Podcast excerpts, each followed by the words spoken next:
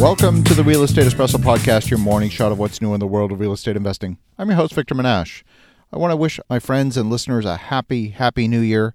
On today's episode, we're talking predictions for 2019. We live in an interconnected world where an event in one area affects circumstances in another. 2018 saw a large number of unpredictable events. Many of them had their origins in politics, whether it was a steel tariff, a partial government shutdown, a regulatory change. Anytime there's a change, there are winners and losers. Some are positively affected, and others are negatively affected by the change. I predict 2019 will see an expansion of uncertainty. We will have more surprises to deal with than ever before. A shutdown of government departments means that real estate investors who are looking to secure an insured loan will have their application delayed. That could mean having to seek alternate financing if the timetable becomes too uncertain. I predict we're going to face a global economic downturn in 2019. The depth of that downturn is not clear, but some of the deeply rooted problems in the financial system will be forced to the surface for governments to deal with, whether we're talking about pension fund shortfalls, government debt defaults, corporate debt. 2019 will see a new wave of financial crisis in multiple domains.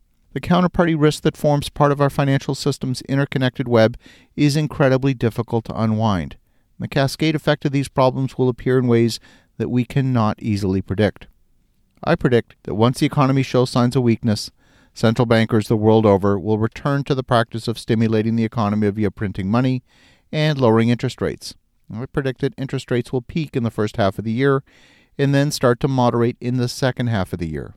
At the same time, there are boundless opportunities. The business world is an all you can eat buffet of opportunity, and that doesn't mean that any strategy will work in any location. Effective business plans are highly specific, specific to a location and specific to a point in time.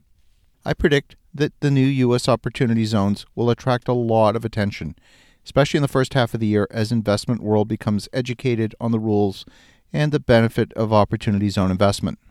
2019 is going to see an escalation of the global fight for primary resources.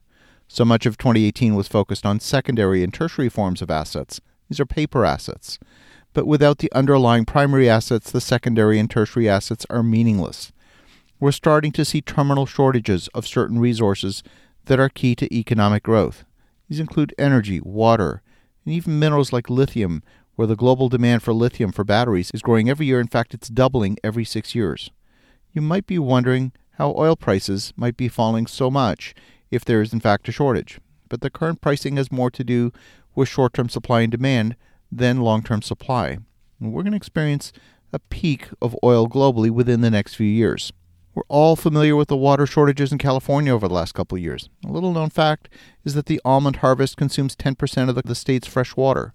The state produces 80% of the world's supply of almonds. Alfalfa consumes another 15% of the state's water. Those two crops alone consume 25% of California's fresh water supply. All of this translates into higher prices for certain commodities. From a real estate perspective, this is going to translate into migration of population. When you pay $6 for a head of cauliflower, that means there's something going on in the food chain. This is a sign of things to come in the future. As the middle class gets squeezed more and more, economic survival is going to drive population migration like never before. People will relocate out of economic necessity from high cost living areas to low cost geographies. The demographic shifts have already begun in our base economy. This is going to accelerate in 2019. Jobs will be in good supply, but you know what? Changes are going to continue. There will be winners and losers. As real estate investors, it's always been attractive to play at the top of the market where you get the highest premium for your product. I predict that the top of the market is overbuilt and is going to remain overbuilt in many primary markets. The new construction segment is going to have to come to terms with that we're going to see the top end of the market, I think, come to a standstill. This is going to result in a surplus of labor in the construction sector and even in the services sector. For example, we put out a single advertisement for a part time weekend front desk reception clerk, and we received over 120 applications. Almost all of the applicants have another full time job but are looking to pick up some extra hours to supplement their income. In our business, 2019 is going to be a year of strengthening systems as we scale our company. We've had significant growth in the portfolio, and the result will require additional full time staff dedicated to specific roles. Ultimately, this is going to restore some life balance for many of the leadership within the company. We'll be prepared in 2019 to reserve capital to take advantage of some of the new opportunities as they present themselves, but this means being extremely selective and buying only true bargains that fit within our criteria. So you're looking at your 2019 business plan. What are your predictions? Have a wonderful New Year celebration. Go make some great things happen. We'll talk to you again tomorrow.